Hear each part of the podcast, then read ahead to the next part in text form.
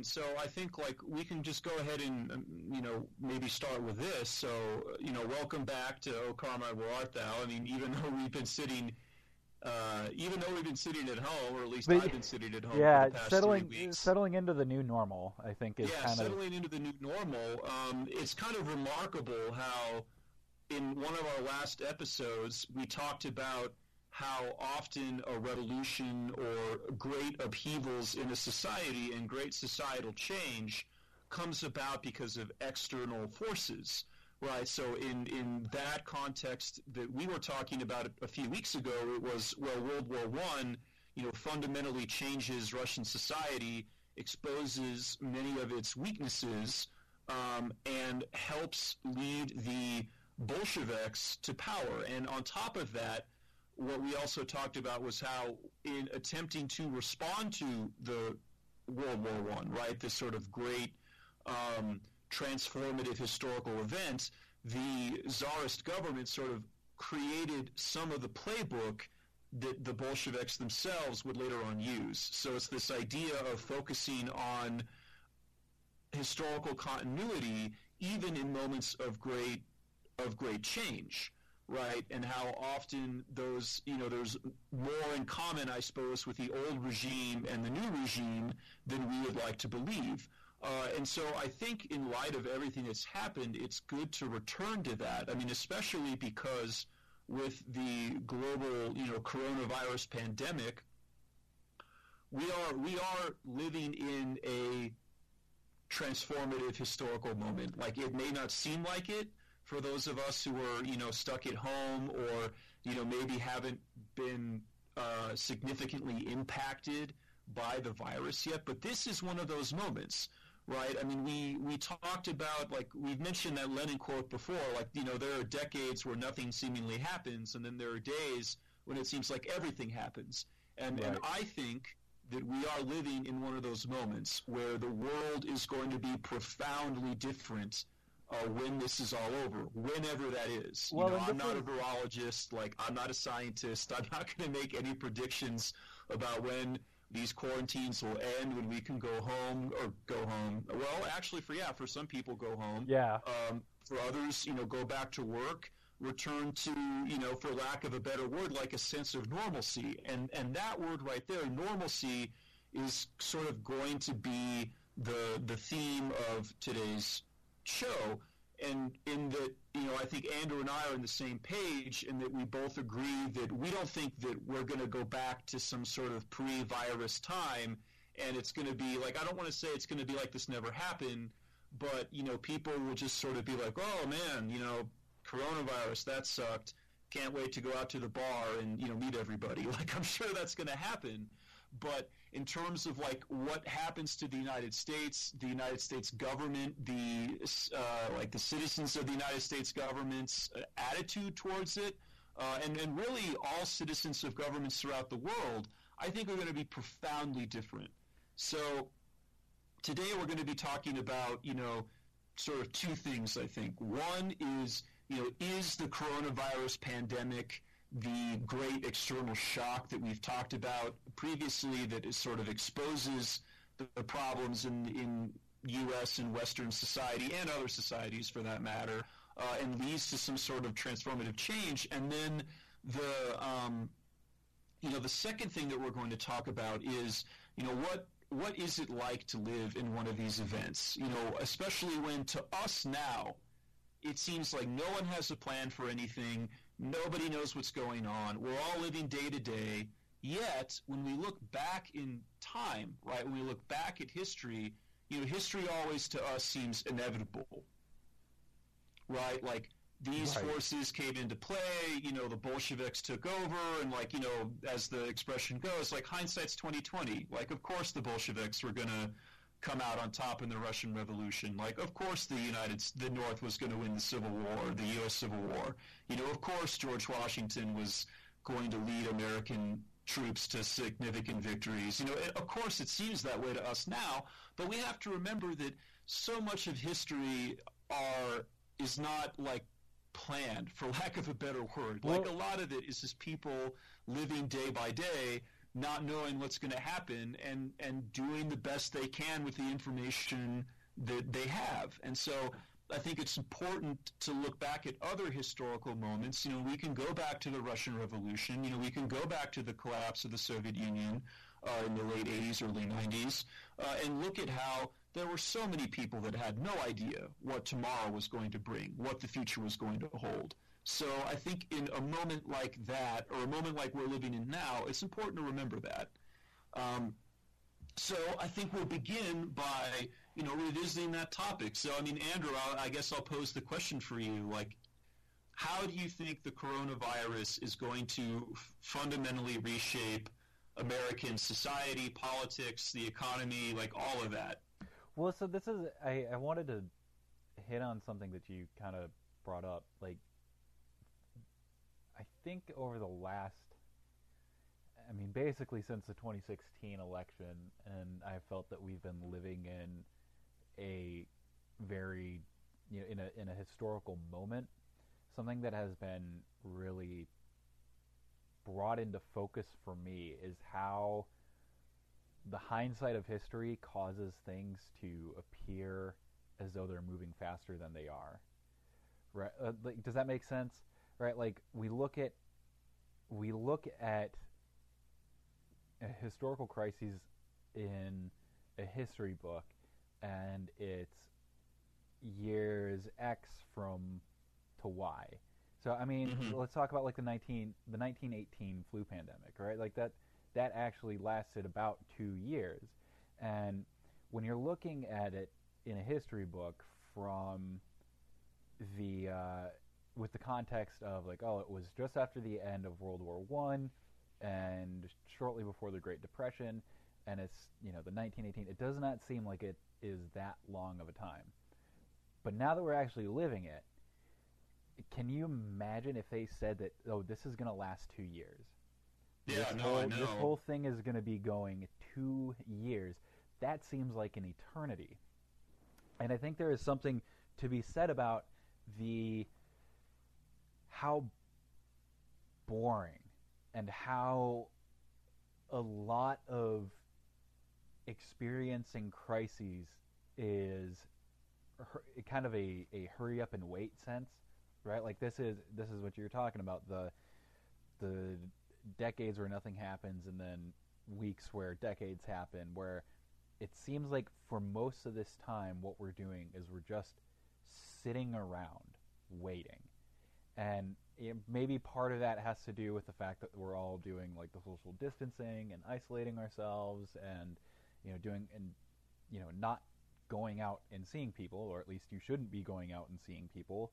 Um, but this it, it, it creates a weird kind of dissonance in that I'm constantly being told on the news and on social media and from you know all the experts that this is a crisis. This is a this is this is historically bad and yet my experience with it is that okay, I am just sitting at home all the time and I'm getting caught up on my Netflix backlog and getting caught up on podcasts and you know working from home. And that's I mean that is it doesn't feel like it's a crisis right? Like there's no mm-hmm.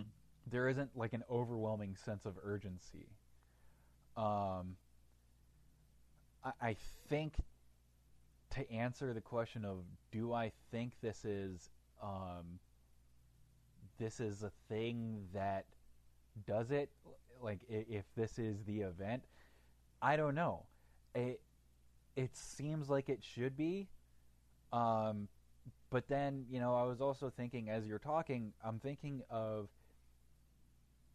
in the life experiences that I've had. So I'm 30 years old. I was born in 1989. I think you're you're what 32. I was born in 1986, okay, so, so I turned 34 this year. Okay, so we're but we're in our 30s, so I'm trying to think of major life defining events for people our age.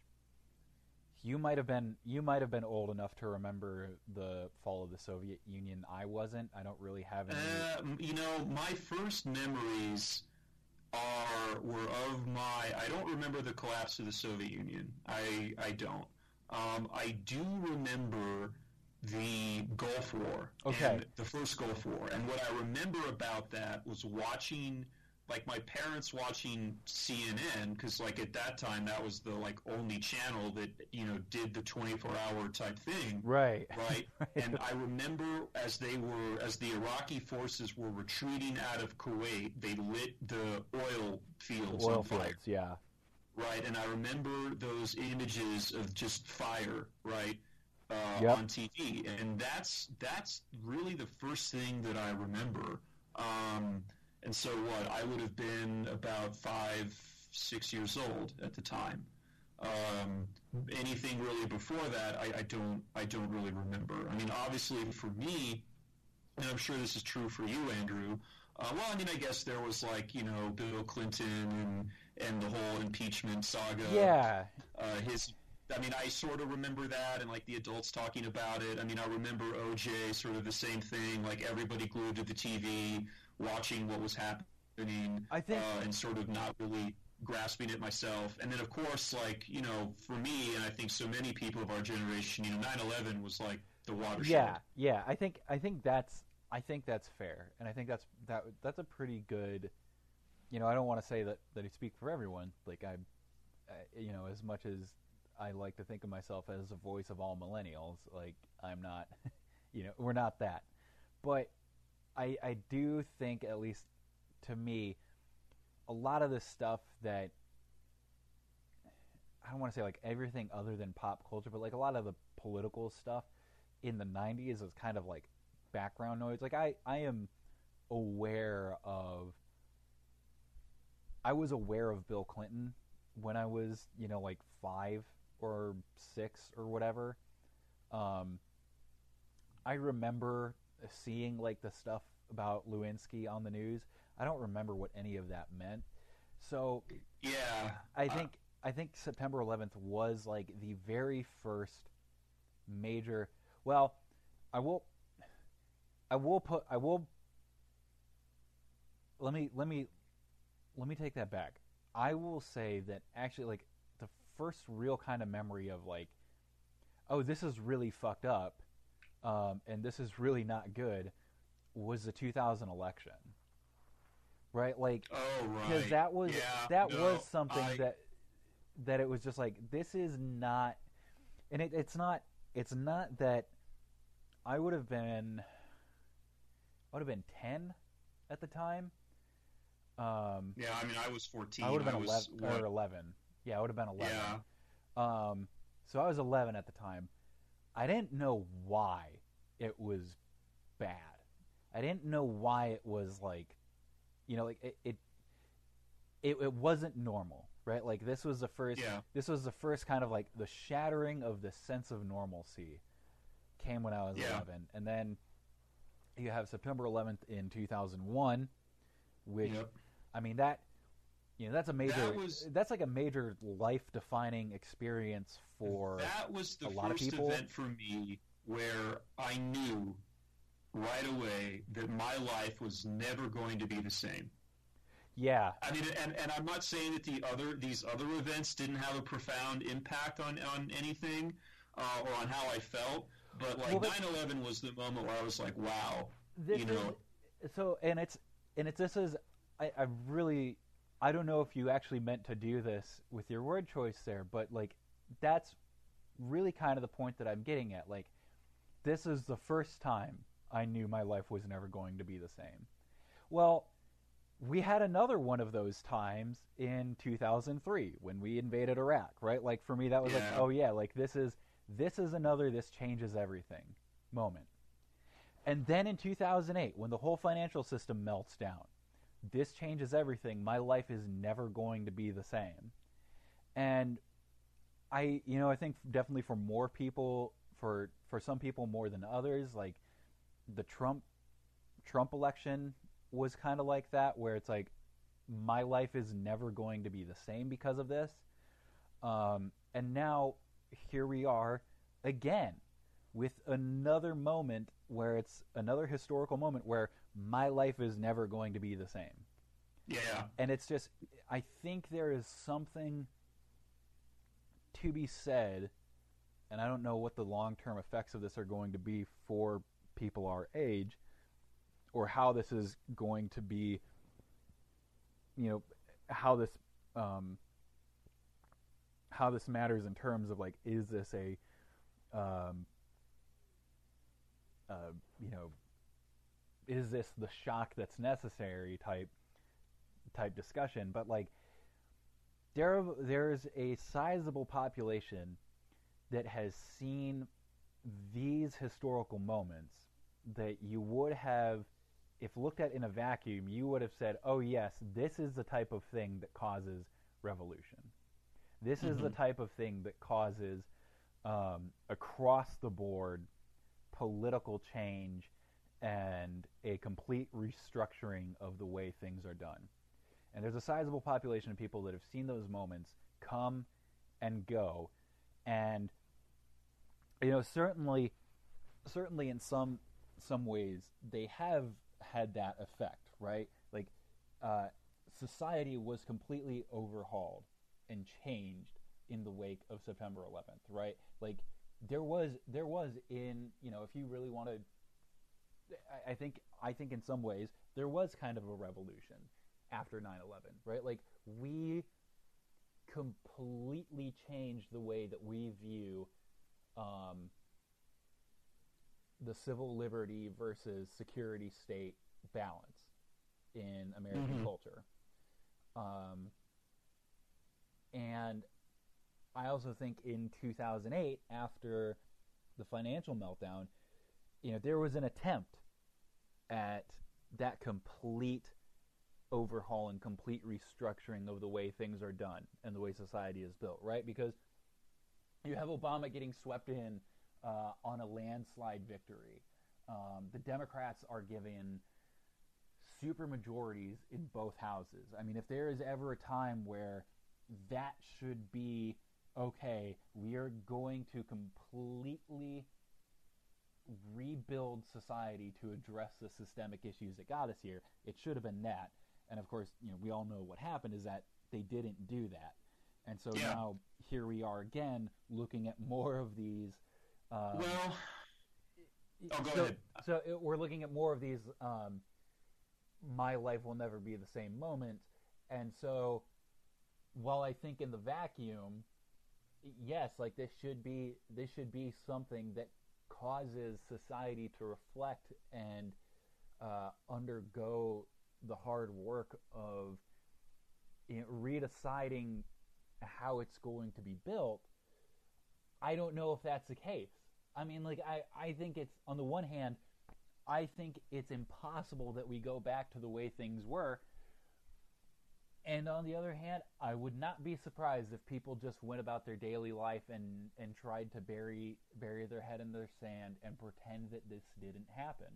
Sure. Well, I mean, you know, here's you know, here's the thing about that though. Um, and again, like no historian or anyone looking at the past can predict the future. So I don't want to pretend like I can like I can do that. But I mean, at the same time, like if we're talking about uh, like say the build up to the Russian Revolution, for example. Mm-hmm. Um, the Tsar state, you know, is brought to its knees uh, in 1905 by the first Russian Revolution. Uh, it survives, right? right? And a lot of leftists and others think that the moment has been lost forever, uh, and that there'll never be another sort of serious chance at at at a revolution in Russia. And lo and behold, you know, 13 years later. Um, the moment, you know, arises. Uh, and so I, I, don't know if, I mean, again, I don't know if we're necessarily going to have a revolution. I, I, don't think that that. I mean, I, I well, don't know mean, if that's going to be the case. It depends, but, like, how you even define, something like. It depends how you define revolution, right? Like, I'm not. Well, talking... I was thinking of something like the New Deal, right? right okay, yeah. Like like this sort of great societal change in the 1930s where the role of the government and, and citizens' attitudes of the government are fundamentally changed.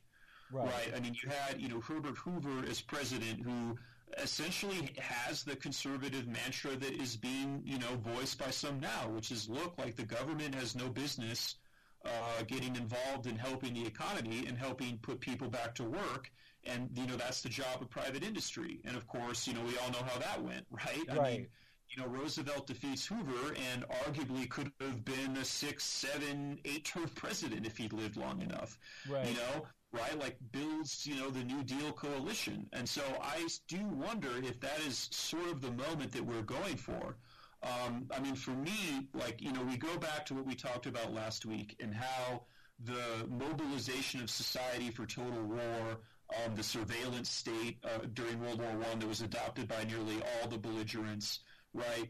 Um, the clear, like, delineation between um, loyal elements of society and traitors and you know what you do with them um, these sort of like imaginary restraints that we are constraints I should say that we put on the economy and what it's possible to do with it uh, how all those were essentially removed right and, and in some levels in Russia right it was the czar state that removed them first and the Bolsheviks just took it a step further right they kept they kept going uh, they took a wartime state and really just never demobilized it.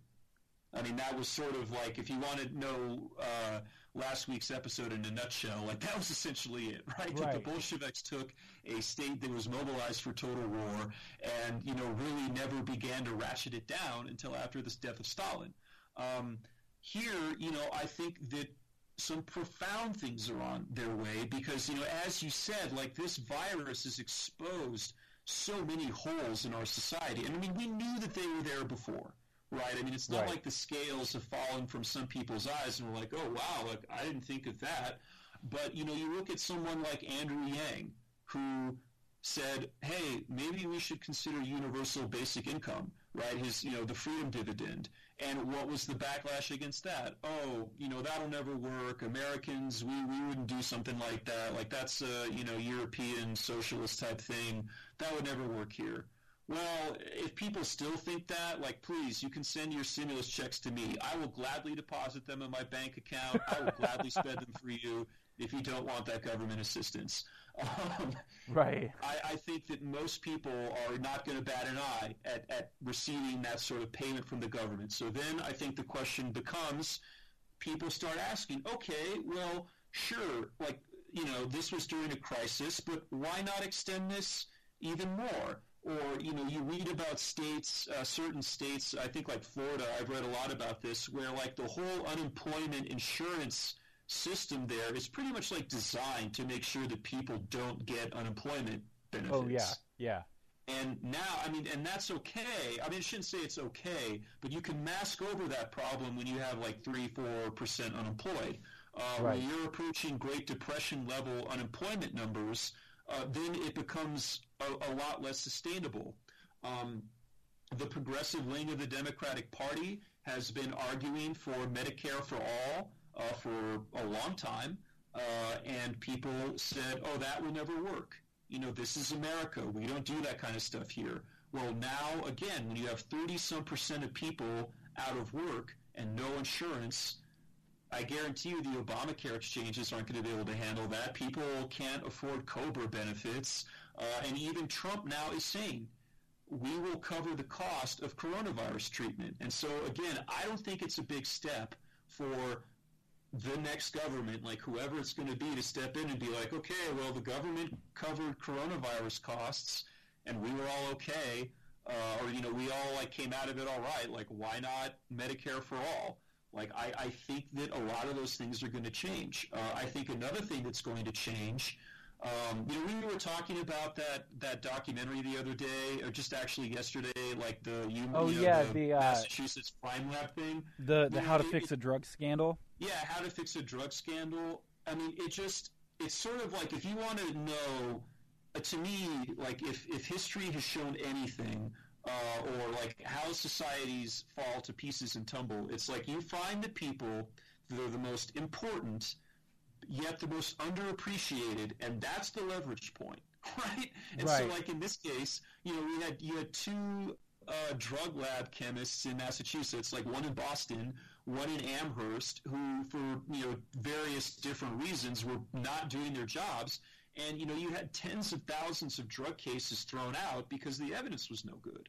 And you think that you know we have a whole system built on you know, like we we're supposed like we supposedly have a, a, prosecutorial system built on ethics and integrity and you know crossing all your T's and dotting all your I's, and clearly that didn't happen um, in in that case. And turning to society at large, like what has this pandemic shown us? Like, is it lawyers like you and me that are deemed essential? I right. Mean, no, right. like not at all. I mean, there are lawyers who probably should be, uh, but they're not where we practice. Oh, who is it? it's grocery store workers. It's delivery drivers. It's agricultural workers. And we, our society has thrived on those over, like those overworked, underpaid, you know, underappreciated individuals. And I don't know. I mean, I have a feeling that when this is all over, they're going to be like, hey, you know, when you were all holed up in your uh, apartments or your homes eating takeout and watching Netflix, that we put our lives on the line to deliver, like they're like they're not going to go back to that. I, I, just don't think that they will. I mean, maybe they will, but I, I just think that this has revealed so many problems, and in, in, in attempting to address them right? Like the Trump administration, whether it wants to or not, like unwittingly or not, is setting the stage, I think, for a profound societal transformation. And um, I maybe you know one thing where I turn the floor over to you, Andrew. Like I realized that 2008 was a moment where this could have happened and it didn't. And I and I do like I am sympathetic or I, I understand the argument that well we had this sort of moment before, right? Like the meltdown of the global financial sector, uh, but it wasn't this bad, right? Like, right. it was not as bad as this, and already now you're seeing, I think, a little bit more accountability anyway, or, or a lot more anger over um, the the bailouts that were passed, right? Right. Um, like the you know the slush the slush fund that the Treasury is going to basically oversee. So there, there is all of that going. Uh, I mean, the, the other thing to keep in mind too is that um, you know this is not this is not over. Um, like Biden has not won the Democratic nomination yet. Um, but, you know that's that's a whole other can of worms that maybe we can get into. Right. So um, yeah, I, the, the, virus, like the virus uh, and its path, you know, its course through the United States, like is not over right? Right. Not by a long shot. Um, and you know, there's still so much that's unknown, which is again why I sort of don't want to predict. But I mean, I just have this feeling, right? Like I can't justify it with you know, like evidence and lay it on down the line, but I have this feeling, uh, for better or for worse, um, that that things are going to be profoundly different. I think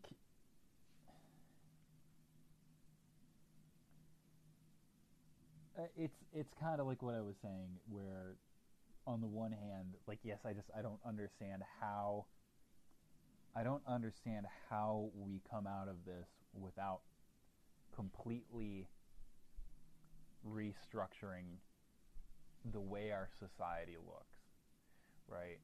But on the other hand, if we just go back to pretending that it it never happened, then it's that's you know that I that's not going to be surprising to me either.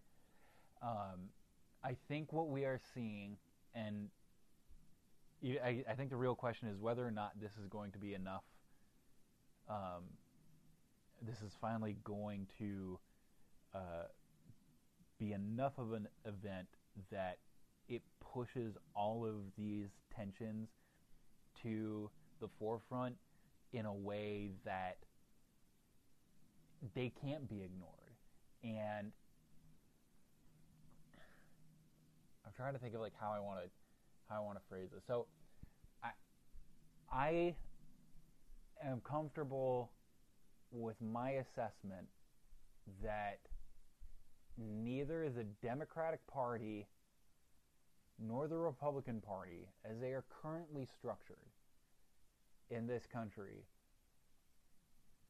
have any interest in actually being agents of that societal change. Right? You know what I mean? Like I don't think I don't think that you're going to get get the the the kind of restructuring and change that is needed. I don't think that's going to come from either the Democrats or the Republicans. Now, I would certainly say that the Republicans are much more open to doing that kind of change, but I am also much more terrified of what their version of that change looks like. Um, I think something that we've seen in the way that the Trump administration has handled this is that a lot of their approach to it has been how can we make money off of it? Uh, yeah. and the way that well, they are the, the way that they are distributing supplies and things like that. And I think if you if you put the restructuring of society to address these uh, these exposed tensions, you put that in the hand of a right wing ideology of the Republicans, then you're going to be left with a much more punitive and much more um, hierarchical, hierarchical, hierarchically enforced society. I guess is the word, right? Like they're, the, mm-hmm. it's you're going to have a much more rigid class structure. Um, it's going to be much more punitive. Um, it's going to be less forgiving, and it is going to be, you know, I think. I don't want to get into like my, you know, my leftist tropes here, but like I think it really is, you know, the old the old saying of socialism or barbarism. And if you are going to I think the Republicans are much more willing to go the barbarism route. And I sure, I mean, I, I don't like. I don't necessarily disagree with you, but I mean, at the, at the same time, like. So ultimately, ultimately, my point is, I don't know. I don't know what route this change comes from. Then, right? Because well, I, I think, think there's going to be a lot more pressure from below, right, than there has been previously. What does that? And, I mean, what does that look like, though, Alex? Because I mean, this is. I don't know how you can I don't know how that can happen if if the plan is to do it through electoral politics because we're seeing that it doesn't matter what what um, it doesn't matter what below pressure there is going to be because as long as the as long as the Democrats are in charge of their own nominating process, they are not going to they're not going to nominate someone that that threatens the party structure or the party's interests. And that means that a lot of the people that are being the most stressed um, by this by this crisis, the ones that we are seeing those inherent tensions of, you know, you are a, uh, you, you, know, like the, it's all of these all of these jobs up until two months ago were considered low skilled labor and now suddenly they're essential, right? The people right. that are well, people that are working those jobs, they don't vote in Democratic primaries. So how is that interest ever going to be represented in the Democratic Party is is kind of my point. And so that's why I don't see either of either party as being a vehicle for change in the way sure. that we well, want it to be? I mean, I guess a couple things. I mean, you know, one um, certainly like parties have changed their their alignments uh, throughout you know history, um, and so that's one. I mean, two is there is a lot of discussion now that we are going to sort of have a national vote by mail um, sort of system uh, go into place. Uh, I think that opens up the electorate in certain areas that, uh, in, in, a good way for Democrats that hasn't previously been there before. And and yes, like I, I understand all of the other structures uh, that you discussed, but I mean, so much of this, I think, has been built on you know, I, I don't want to say like just apathy, but like hopelessness, right? Or like right. this, this attitude and like you see it all over the internet that like oh like both parties are the same like nothing i do really matters uh, this is one of those moments where it's sort of like you know what yeah it does matter and you know when you consider like such a low the low participation rate that we have maybe this changes it You know, maybe it doesn't. Oh, see, I think I'm I'm reading this a complete opposite way. I'm, so, I'm I'm reading this a completely opposite opposite way as you because I think I, I think it's totally fair and totally reasonable for people to look at how uh, both the Democrats and Republicans are completely mishandling this, and uh, you know obviously the Republicans are doing doing it worse. I mean they are like again it, it is just it's it, it's almost indescribably evil how they how the Trump administration has handled this. But then on the other side, you've got Democrats that just cannot figure it out. Right? Like Nancy Pelosi's answer to all of this, the, the continued problems and you know the next wave of uh, stimulus and helping people is to remove the state and local tax cap, like the the the credit cap, so where you get to deduct your um, state and local taxes from your on your federal taxes, removing the cap of that, which only affects you know that really only matters for people making over two hundred thousand dollars a year, and I, like I, you know, those are not the people that are putting in that kind of tension. So I think yeah. if you are if you are a Safeway worker and you're seeing those responses from both the Democrats and the Republicans, I think you're totally justified in saying that yeah, neither of these parties have my interests in mind. So sure. why am I even going to bother with electoral politics? Because I think and I could be wrong, but I think that if you are looking for a vehicle on how to address those needs, right, uh, it is much easier to. Uh, I think it's much easier for the Democratic Party to be sort of reshaped and reformed than it is seeing a third party created or the um, the Republican Party changed, right, or some sort of middle center ground party being created. And again, like I could be completely wrong, but you know, like to go back to the Russian Revolution, uh, for example, uh, the Bolsheviks were not a, a, a serious party uh, in the pre in the pre-revolutionary Tsar's parliament, the Duma. They were yeah. not at all. Uh, even throughout the revolution, uh, they were not the, the party that a lot of people would have predicted uh, would have been on top. I mean, in fact, like the socialist revolutionaries, which were much more popular in the countryside, uh, were much more popular amongst peasants who are the bulk of the country. You know, they won the they won the most seats to the constituent assembly. So you know, you never know. I mean, I guess that's mm-hmm. that's the whole point. I mean, maybe this is what leads to the implosion of the two party system in the United States as it's currently constructed. Uh, I mean, I you know, it's all sort of up in the air now. But I mean, to think that there are people out there that I don't mean I, I could be wrong, right? I mean, I'll preface all of this where, where I could be totally wrong.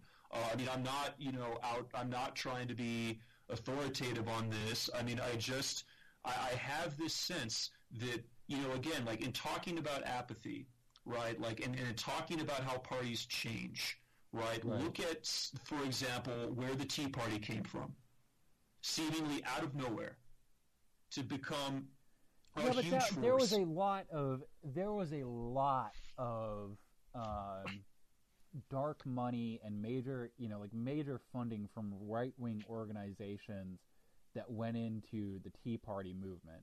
I think, I think the the problem here is that, um, again, like these, you know, low skill to essential workers, right? Like they were already a demographic that didn't vote.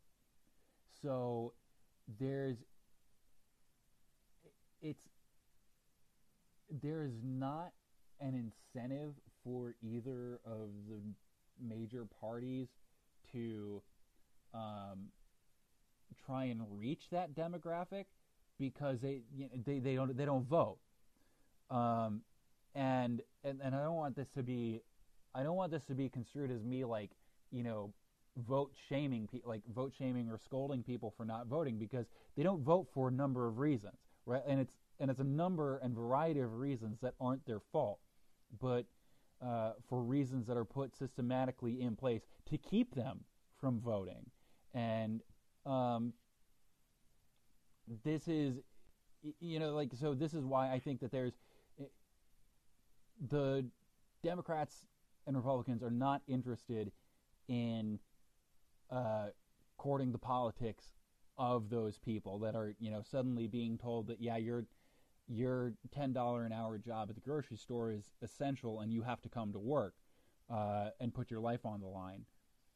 Um, and there's so much systematic um, barriers put in place to make sure that that no one ever needs needs their vote, and you know, it just, it just to me it all see like combine that again with what I said earlier about how I think that I, I can't blame them for looking at the Democrats and Republicans and saying like, yeah, neither of these people care about me. Um, I just I don't know how.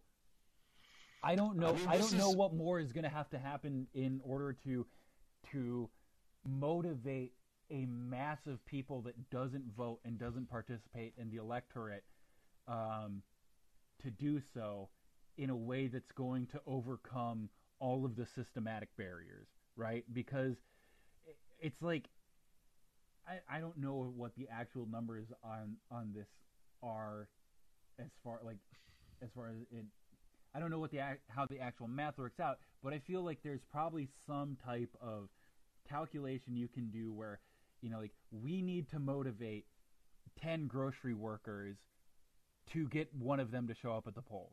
You know what I mean?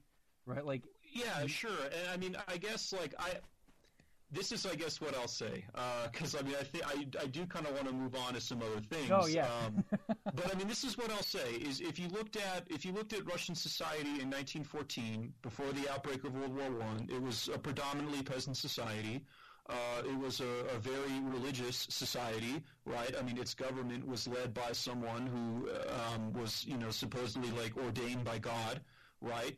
Um, and it was, you know, it was mostly a, uh, you know, rural agricultural society. You know, flash forward uh, 20 years, and it has lost millions of people to famine and war. Uh, its government is officially atheist. Um, its people have undergone one of the largest urbanization, like you know, ch- transformations in all of human history. Uh, it goes from being an industrial backwater to you know, a, a superpower mm-hmm. that uh, has an industrialized economy, uh, has a nuclear bomb, is the first society to put a man into space, uh, to put a man-made object into space, and then put a man into space. And I mean, this, looking back, like this seems like it, you know, happened, you know, very gradually, but like in some ways, like it was very sudden. So I mean, I guess my point would be that you never know at what point uh, this is going to happen. And in terms of like building the New Deal coalition, like we talked about earlier, that was a lot of people that didn't really vote either, right? Um, right. And I mean, I guess that you you never, I mean, you never know, you know, where this is going to go. Uh, and so, you know, what I would say is, and maybe I'm more optimistic than you uh, in this regard, which is strange because you know usually like I'm very pessimistic. but I mean, this this could be a moment, and it might not happen. You know, I could be completely wrong. Um, but you know, maybe this is the time, uh, or maybe not right now, but in two, like the next election in two years, you know, who knows? Like a time when either the Democratic Party starts to fundamentally shift, or for two reasons. One, like the centrists and, and you know the others are like, okay, we, like our previous positions are untenable, or the progressive wing starts to do a lot better. You know, I, I don't know, but if there was sort of ever a moment where it could happen, uh, I think it could be this one. Uh, so that's sort of my opinion. I, I share a lot of the same doubts that you do, Andrew. I mean, I recognize all of the obstacles and all the structures uh, that have been that have been put in place. I mean, I understand, you know, the long road that it's taken to get to now. But you know, overnight, sometimes I shouldn't say overnight, but in like a matter of months, a year, sometimes things can like profoundly change. You know, like I like I said, like living on both sides of the Russian Revolution must have been completely stunning, right? To see that profound sort of change in society. Right. Um, and uh, I guess to sort of transition to our next point, right, which is sort of like, sorry for the poor segue, but I mean, it sort of feeds into what we were talking about, because like, you know, here we are debating what we think is going to happen, um, you know, based on what we know now, based on what's happened before, and you know, really like the the powerful thing about these historical moments is like even someone like a uh, a Lenin or a George Washington, like whatever historical figure that you want to talk about, like they don't know what's going to happen. You know, like Abraham Lincoln wasn't, I don't think could ever have been really confident, at least until the, you know, like around, I guess, Gettysburg, I guess, that like the North was going to win the Civil War, right? And right. so you, you just, you know, you know, you don't know what's going to happen. And that is sort of an amazingly powerful thing right? And, and like the history, like the future is not written yet. Like it, it's not. Uh, and, and, on the flip side, like it's very terrifying because we're living in a moment too, and this also might be why I think one of those moments where there is sort of a profound change one way or the other in that like this is exposed like again so many problems and i think it has shown so many people that like all the people that you think know what's what's going on, right? Like any sort of human society is built on this idea that oh well clearly the person above me in the hierarchy knows what they're doing otherwise they wouldn't be there uh, that all of that is is not true at all. Like nobody is knows what they're doing. Like everybody's faking it till they make it. Like right. so to you know to use that expression. And so like in this moment, like you know, remember that, right? I mean, remember that like the future that that we have, it's not determined now. Uh, and and on the flip side too, like be careful um, in thinking. I, I get like how do I want to say this like you know, be careful in what you are reading out there and, and what you are, you know, learning about this because so much is up in the air right now. Uh, I mean, really, like, I, I, do think we are living in one of these profound sort of moments. Have you ever heard of Thomas Kuhn before? Like, I can't remember the exact title of the book, but it's like The Structure of Scientific Revolutions. Uh, the name sounds familiar, but I haven't read the book. I mean, like he wrote it in the early '60s. I mean, you, you can kind of just read reviews of it or articles, and you can get the main, you know, gist of the of the book. But I mean, it, it's sort of a very interesting theory, uh, which I think that you know is sort of applicable to now. Um, and and it's been a while since I've read it, but I mean, the the idea is is when you talk about scientific re, like revolutions, right? Like whether it's Newtonian physics or Eisenstein, or Eisenstein, that's the Soviet director, uh, Einstein.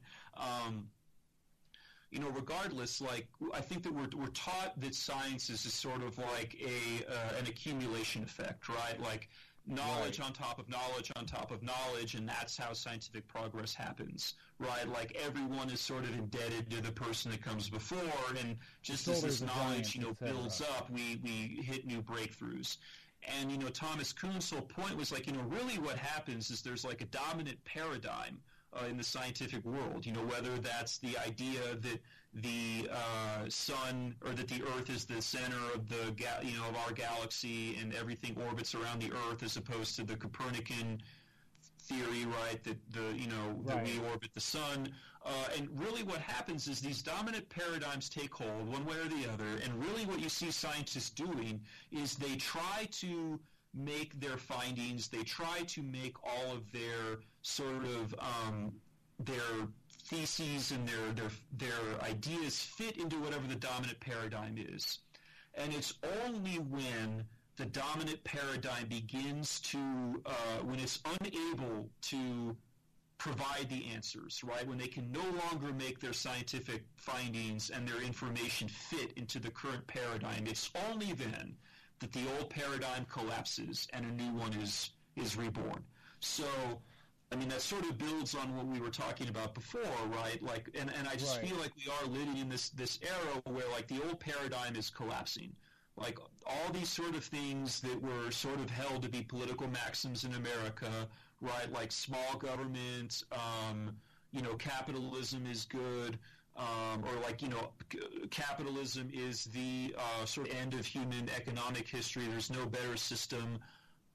I think that like if you look back at all the events that we've talked about, like 2008, um, and, and even in talking about government too, like the sort of trade-off we made after 9/11 for an increased ex- security state at the expense of individual liberties, like all of that, right, created sort of like a new paradigm. And at least so far, like we've been able to make our current world like more or less fit in this paradigm. Like you go back to 2008, well, you know, why why were we able to explain that away? Oh, well, it was just a bunch of bankers that made some, you know, stupid high risk decisions and we've gotten rid of that. Like they've they've learned their lessons. So something like this really isn't going to happen again. right. You know. Um, so we can sort of like shift that away right? We like you know sweep that under the rug, and and now here we are again. Whereas like in our lifetimes, you know, we're both in our 30s. Uh, we've seen massive government intervention in the economy already twice in our lifetimes, and again, like I, I just don't think that. And and the funny thing too is it both started under when there were Republicans in the White House, right? Um, you know, who knows how it's going to continue in this case, you know, if there's going to be a Democrat in the next White House. But anyway, like they both start, uh, or they, they both, um, where am I going with this? Like, I, I guess my point is, is like, I think the paradigm is collapsing. Like this idea that business, the economy is somehow separate from the, and, and is best at regulating itself and dealing with its own problems. I think that is falling by the wayside right? I think that that is becoming more and more uns- unsustainable. So is like the paradigm that we live in now of, you know, whatever you want to call this, like um, neoliberal American capitalism with um, a legislative branch that's deferred most of its authority to the executive branch and a judiciary that's, you know, uh, has always to be apolitical, right, and sort of above the fray. And I think there's a lot more going on that's exposing that as a complete fraud as well. Um, but like, the, I think the paradigm is collapsing. I guess that's my point. Is it going to collapse in six months? Is it going to collapse in two or three years? Uh, I don't know. I, I don't know that. Uh, but I do think that it is happening. You know, and what the new paradigm is going to be, I have no idea. Uh, but I, I just I don't think that we're going to go back to the way things used to be. Like I don't think that's going to happen. Like I think that the former Biden sort of mantra of like, hey, it's just me, you know, silly Uncle Joe who, you know, no one takes really seriously at family dinners, but gosh, he's just so darn lovable. Um, I don't know if that survives. Right? I mean, and I don't. Sort of, I don't know if it. I yeah. I mean, because I don't. I, I mean, maybe he winds up being the nominee, but I think that his his his rhetoric, his you know slogans and stuff, or the whole you know uh, the whole like uh, reason for his campaign is going to is going to be dramatically different. Well, yeah, and it's this is I think this is another um, this is another example of kind of that I don't know like my own my own personal cognitive dissonance around some of this stuff because uh, again like I look at I look at the situation and this the the serious mishandling of this crisis and I say you know all of my rational thinking and logic says that there's absolutely no way a president should be able to get reelected. You like if you keep all else equal, every like no one should be able to get reelected in these circumstances. And yet, I just I cannot help but feel like it's going to happen. That that Biden is going to lose. That there is there's just some he is not he is not the man for this moment. And this well, I mean, kind again, of what, like... you what you were saying, like this this idea of that um, you know, he might get the nomination, but I, I don't think this let's go back to pretending that everything is fine is an answer that is going to resonate because you know like all of these contradictions are being highlighted and being exposed. And you're starting to see you know like it's you're starting to see people kind of get i don't want to say radicalized but like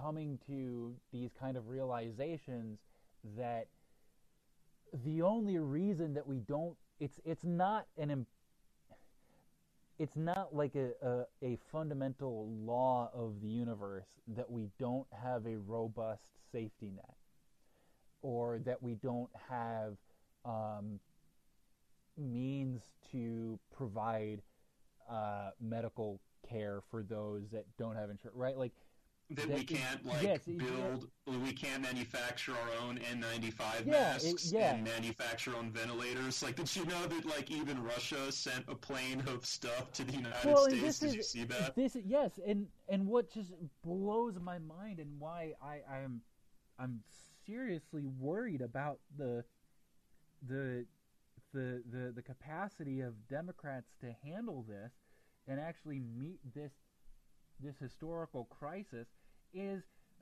their reaction to that was that it's bad. That it's bad that that the United States is getting help from Russia. That that this is that that um that somehow that like we are being you know that we are uh that accepting help is like debasing ourselves in a way that we you know that it's it's better to die uh, drowning on your own um, body's immune response than accept ventilators from a country that you've had historical problems with and it's yeah. that is that's just batshit insane like I don't know what what kind of person has that mentality. I, you know, here you know here's something else though that like I'm I know this is a little bit of like an aside, but you know like when I went to my caucus, the Democratic caucus here in Colorado, and and this was you know like before the the virus really like I mean this is the first week of March. Um, so it was super. It was no. It was sorry. It was after Super Tuesday. It was like the like a week after. Uh, but it was still before we all so, sort of had to shelter in place. Like you know, I was like the only person there for a while from my precinct. Uh, and so, I mean, I guess like another thing that I that I sometimes wonder, like if there was a concerted effort and like looking over at another precinct, like it was like a bunch of people that were much older than me. We'll just we'll just say that uh, who look like they've been coming to the, the caucus together for like years. And you're, you're just sort of like, okay, wow, like th- these are sort of the, the some of the decision makers. And it's like, man, if I could have just maybe I should have tried to convince more of my friends to go out and show up to this. And so, you know, maybe it was that experience that sort of colored my, my opinion, but it's like, it's not, like, there's not a whole lot of barriers in place to, you know, sort of like take on the institution, so to speak. Like the the opportunities are there, I guess. Like whether or not people want to follow through with them, like you know, I I don't know. Um, but um, like I guess my point is is like I, I, I I, understand where you're coming from, and I, I do sometimes wonder about like these thought processes, like the you know the whole logic behind you know oh we shouldn't take this aid from Russia, you know those sort of attitudes are like the you know the response to this crisis. Um, and I mean I understand they had to make compromises with the Republicans to get something done, but still at the same time you know, I anyway, that's neither here nor there. Well, but I guess like my, my point is is like yes, like they're there now, but what says that they're going to be there in you know a year, right? I mean, like the the um, the like Nicholas II's family, right? That line of um, that line of czars ruled for over 200 plus years. So who you know who would think that that line would ever go extinct, there, or that there would never be a monarch? You know, like I, I don't. Well, this I is. I think this is predicted that. This is kind of the. It, it, it's it's that old Nelson Mandela line where like everything seems impossible until it it isn't, right? Um, it is. I, my point is that it is it is inconceivable to me right now, living in this moment, how this pot like how, how the type of change is going to to look and and I, when I say inconceivable, I mean that in like the most literal sense of the word. Like I cannot conceive in my mind how we get to whatever it is we're at after all this, right? Like I just I don't see the lines connecting events aren't there because I can't predict the future. Yeah, well, I mean that was but, sort of another like to go back to Thomas Kuhn, you know, and some of his later works. Uh, and, and again, like it's been a while since I've looked at this, but like the basic idea was like, you know, not only are these paradigms so fundamentally different, right? Like Newtonian physics versus, you know, like Einstein and the theory of relativity or, um, you know, like theories about, you know, germs and the spread of disease, like whatever you want to talk about, like whatever sort of scientific revolution. You know, another thing that Kuhn said was like, well, not only are these two very different paradigms, but someone who sort of forms their worldview, uh, for lack of a better word, like comes of age uh, in, in one of these paradigms, cannot communicate with, like cannot understand someone who comes from another one. Right? Oh, yeah, like they're, yeah, totally. They're sort of fundamentally unable to communicate and understand these different paradigms. And I sort of wonder if, like, yeah, like the reason why we cannot foresee and why no one can foresee where things are going to go until, you know, way after the fact is because we are living in a paradigm right now that, like, it's sort of all we know. And we cannot foresee what it would look like on the other side. Well, I definitely think there is there is an experience of that with um, older, you know, Democrats and like the the liberals in you know that that have that have been around longer than us and so they don't have their entire lives defined by you know world shattering events um, you know they, they can also they can see the same contradictions and the same holes in society being exposed as we are but it, it's not. They just have that extra. They just have a little bit of difficulty making that extra step in saying that no, the the the problem isn't just this one unique circumstance. The problem is is that this was a a systematic flaw that is now being exposed. And mm-hmm. unless you change the system, then you're not going to ever actually completely address it, right? Like it's it, it's it's the idea that that they're constantly they can only see the symptoms. They can never actually see the underlying cause. Yeah. Because they were never they didn't, you know, they they've got completely different lived experiences that that make that harder to harder to see because they, you know, remember a time when the system worked and I don't. Um, but yeah, I, I, I think the scary part about that is that when you're looking at a situation where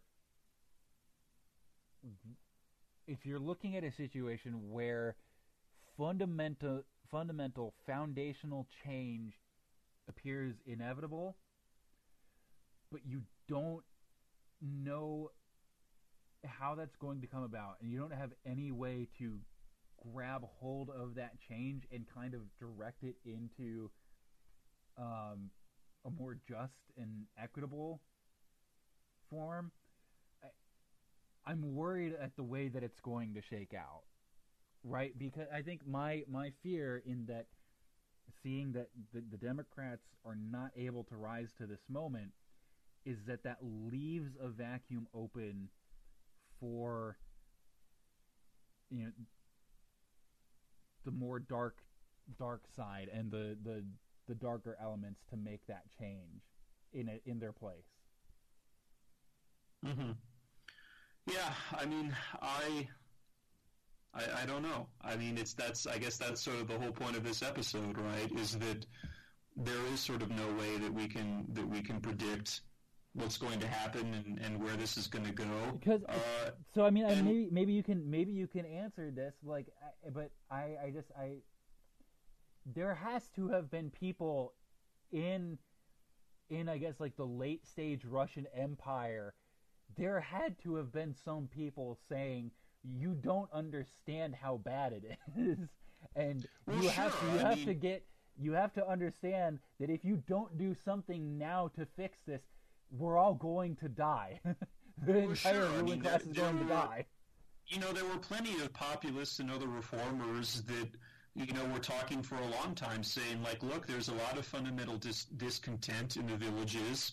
Um, you know, there's a lot of discontent um, throughout, like in, in urban areas, right? Um, there, there is, um, you know, there, there are, there were, I mean, there are all sorts of problems. Like they sort of say, like, you know, that the empire died a death of a thousand cuts, right? I mean, mm-hmm. they, they had problems with, um, uh, like Poland, uh, Ukraine, right? Like the flowering of nationalism, right? And all of these sort of minority peoples that wanted independence for their own homelands.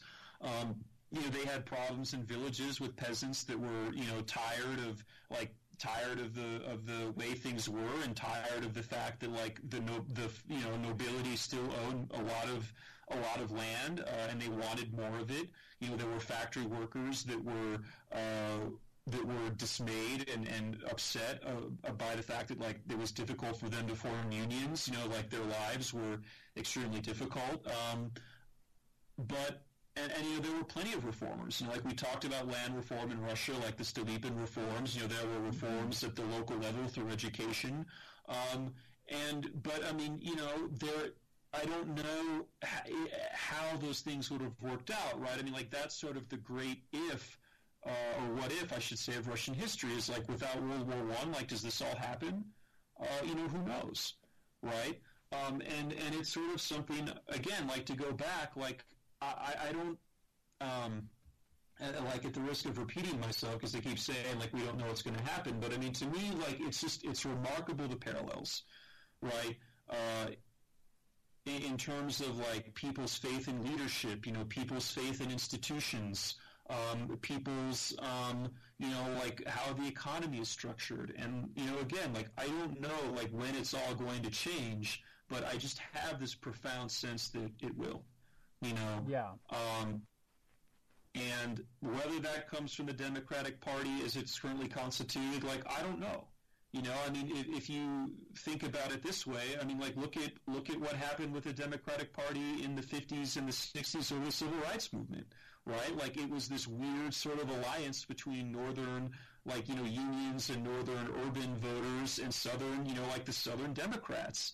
Uh, and that completely fell apart uh, in the civil rights era. Uh, and you know, and allowed the Republican Party to move in with the Southern strategy. You know, there was the whole like Reagan Revolution in the in the '80s. Uh, so I guess my point is, is like yes, like I know, and, and I mean, and I think another part of it too, Andrew, is like you know we have grown up right, in sort of like the Bill Clinton era of the Democratic Party, which was like essentially the third way, right? Like in right. Britain, it was Tony Blair's Labour Party, which is like, oh yeah, like you know, we're not more the Labour Party than than the Democratic Party, but like you know, oh no, we're fundamentally for free markets. You know, we just sort of believe in. Um, I guess making them slightly more humane, like maybe that's a way to maybe that's a way to put it. Uh, but you know, I don't know if that's gonna if that's going to continue. You know, I, I really don't. Um, I mean, and another thing that I'm kind of amazed, given what we how we always bring it up, but like another thing that we don't know about and how things are going to change is like, you know, the thing with coronavirus, right, is like it has enmeshed itself so deeply in people's lives so suddenly, and it's provoked a response, right? Right. And I'm sort of wondering now, like as the climate crises like continue to mount, is that going to be another huge moment of change, right? Like if that you know if that happens at all. Um, but I don't know. Like I, I just like as I sit in my apartment and I you know go back and read some of my old textbooks and, and other like you know monographs uh, when I'm not, you know, when I'm not working remotely, or, or, when I read stuff, you know, online from historians that I know about. Like I, I just have this sense, you know, like I just have this sense that like things are going to profoundly change. Uh, and and you know, going to back what to what we were talking about earlier, like I don't know where it's going to come from, right? And and I, don't know like in what capacity it's it's going to be right? I mean, even going back to like the Russian Revolution, you know, like Lenin was living in Switzerland uh, gets on a train, you know, is sent into Russia, gets aid from the Germans, right? And, you know, topples a regime that had lasted like you know in some form or another. Um, a monarch had ruled Russia for, geez, like close to like a thousand yeah, years. I was say it was a long time. uh, and and so that's you know you, you just you just don't know, and I, I just I wonder if uh, going back to like the whole Bill Clinton neoliberal part of it, like that's the only Democratic Party we've known. Right. You know, we've never seen sort of more like radical '60s version of it, and you know, I sort of like the other thing that I think about too is. You know, and this was very sort of disconcerting to see the lack of voting, voter participation from young people in these primaries. But I now wonder too if like the coronavirus is going to change a lot of that because I do think there are a lot of young, educated people out there, smart people uh, who have, you know, for one reason or the other, has sort of remained, you know, I don't want to say aloof, but like remained outside of the, the sphere of, of our electoral political system.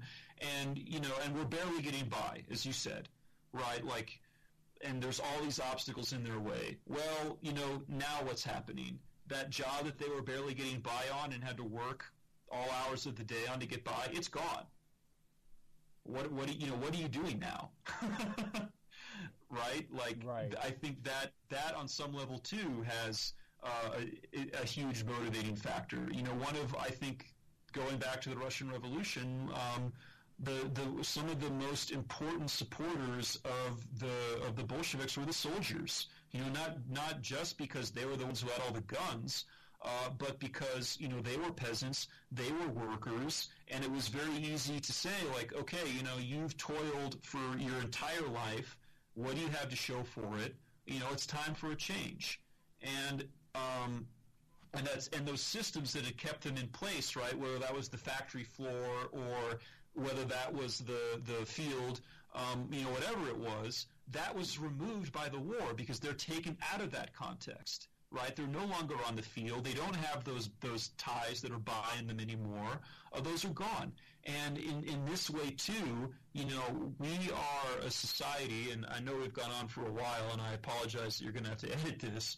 But and, and maybe this is going to be a topic for another show. But like you know, so much I think of the American mantra of um, is built on like that idea of like the Protestant work ethic, right? That like you know you need to go out, like especially like I think where you and I are from, right? Like rural parts of the country, you know, you got to go out and you got to get a job, you got to provide. Like it's good to be a hard worker, you know, that's an important quality. Um, you know, all all of that stuff, and you know that has its place, but how? What is that? What do you do with that in in this time? Right when no when hardly when a lot of people aren't working, you know, what do you now? What do you now do when um, the the whole reason that you worked right was to get money to pay the rent, to get that health insurance, if you're lucky enough to get it that way, right? Like all these things. Like if you look at it in some way. Uh, right, like uh, close to universal employment is like the only way that America works. Right, and even then, you know, as you talked it's about, very, like, it's, it's, very it's not great. Yeah, it's very precarious, right? So we're, we're at a precarious state with near universal employment, right? What happens now when you're talking about Great Depression era numbers? I mean, that's that's a time period, or that's that's a recipe for change. You know, like looking at it, the other, like looking at a different country, for example. Like if you're not watching Babylon Berlin on Netflix, you totally should. It's a great series about Weimar Germany and kind of Germany in this era of also great social upheaval uh, right before the Nazis took over. But like I, what, and and maybe this is sort of scary because this goes to what you were pointing out, Andrew. But like I don't, you know, the Nazi Yeah. Party would not have risen to power if there if there were if there were not like 30 40 percent of Germans out of work. Right. That's it. And this is that's that's actually interesting because I, I saw just one of the most I, I don't like just most baffling takes on Twitter the other day, which was it was it was someone and in her bio she said she's a historian. I don't know if that's true or not, but she was responding to the to the criticism that like it's uh, like that there's very little reason for uh, Sanders supporters or people of the left to actually vote for Joe Biden, especially if you're in like a safe blue state, and her response was, um, and this was also because there's all this, because there's the, the, you know, now the new credible sexual assault allegation against Joe Biden, and it's it's like I don't know who, you know, why should I be forced to choose like which which rapist to vote for? And you know, her response was like, well, uh, if my choice was, I I would happily, um, vote for vote for the Weimar Republic over uh, the Nazis, and it's like, well, okay, what happens when you get the Weimar Republic, right? Like that's that's the whole point. The whole point is if you if you keep doing these these half measures and trying to, um, you know, just ignore the problem and hope it goes away, then you wind up with genocide and disaster. Well, yeah, I mean, I, I, guess like the the response to that would be like, you know, maybe what the Twitter user was trying to say was, you know, and again, it's sort of like it's not a very good comparison because, you know, like in, with hindsight, like we know what what the, the National Socialist Workers Party is going to bring, right? Right. But I mean, I think the point is, is like, would you know, I rather have an unstable democracy than a, you know, in air quotes, like stable authoritarian regime? Then yeah, I think the choice is a no-brainer. Um, you know, you go for the Weimar Republic, but um, you know, in, in this in this time too. I mean, I I don't know. I mean, I guess I disagree with you. I mean, like I understand everything that's like going on um, the allegations against Joe Biden, and like they they are troubling, and like I don't want to try to diminish them, but I just have this like I don't know. I mean, it's like something where, again, to go back to Germany, like the left was like so obsessed with who is the most, you know, like who is the the the like who is the rightful heir to the to the left of Germany? Was it like the Socialist Party? Was it the communists? You know, blah blah blah, and there was so much infighting that they could not raise an effective opposition to um, the rise of the Nazis. And well, I mean, I guess because the, they were also undercut by the by the Liberal Party in Germany. Right? Like let's not let's not com- let's not completely put all the blame on on on the left here, right? Like uh, there was there was a choice was presented for for liberals and the centrist centrist parties of Germany was, do you want to align with the communists or the fascists? And they chose the fascists. Yeah, I mean, but still, at the same time, too, like there there was a lot of infighting just in general in, in German politics, and so I guess my point is is like you know, do I have my disagreements with, and maybe this is where I was sort of going all along, right? But like you know, do I have my disagreements with um, like the Joe Biden wing of the party? Like certainly I do. Um, but I would way rather try to hammer out those differences while we're, you know, like while uh, we're in power than not. Um, but um, you know, to go back, like we should probably wrap this up. But I mean, you know, to go back to my original point, like you know, we we had never seen this level of unemployment before. You know, like we're we're approaching like Great Depression era levels of right. unemployment. Um, we might even surpass those. Uh, and, and like and so I guess my point is is that you know to go back to what I said before, like so much of the United States is contingent on like what social net we do have is contingent on having a job. So what happens when you get rid of the job, right? You're all of a sudden now putting people in a situation where you know they don't have work. You know they don't have these commitments that they used to have. Uh, that makes I think someone a lot more, and and they've lost what little they've had, right? Like that's gone.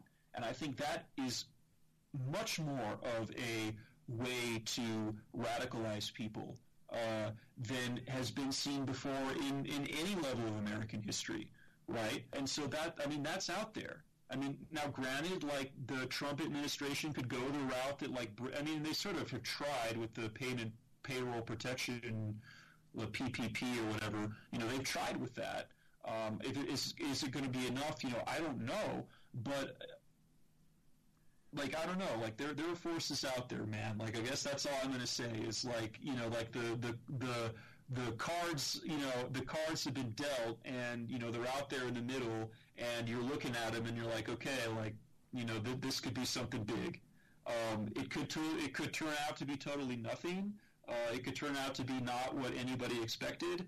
Uh, but I, I, just think that they're out there. I think it's this is this is the, I think ultimately, the question that's going to come down, what it's going to come down to is how. How quickly do economies bounce back after this? And I think what we're going to find is that the countries that actually prepared and addressed the employment issues more directly and head on are going to find it a lot easier to kind you know basically pick up where uh, they left off right so like denmark is what denmark is doing is basically the government is saying you keep your employees on payroll and we will pay we will pay uh, eighty uh, percent of their wages. Uh, yeah, I mean, well, the Tories are doing that in the UK. It's right. like seventy-five right. percent or something like that. And so what that what that means is that when all this is over, when they when they give the all clear, people will basically just be able to go back to the job that they had before, and carry on about their daily. Life. I mean, there's definitely going to be lasting like psychological impacts and things like that. Um, but no one is leaving that situation not knowing where their job is or what their housing situation is. That's not the case in the United States, and I think that is why, um, you know, the the the overwhelming change is much more likely because there's that added yeah. uncertainty. So, yeah. Um, so, but yeah, no, this was. Uh, I guess we should. I don't know what we're going to talk about next episode. Uh, just because things change so so rapidly. I mean, we might look at like how what Russia, Ukraine are doing uh, to respond to the coronavirus, but um, we'll see. Yeah. So. All right, everybody. Uh, All right. Yes. Thanks thank for listening in. Um, you know, stay healthy, stay safe. Я люблю позиции без смысла, обожаю в окно.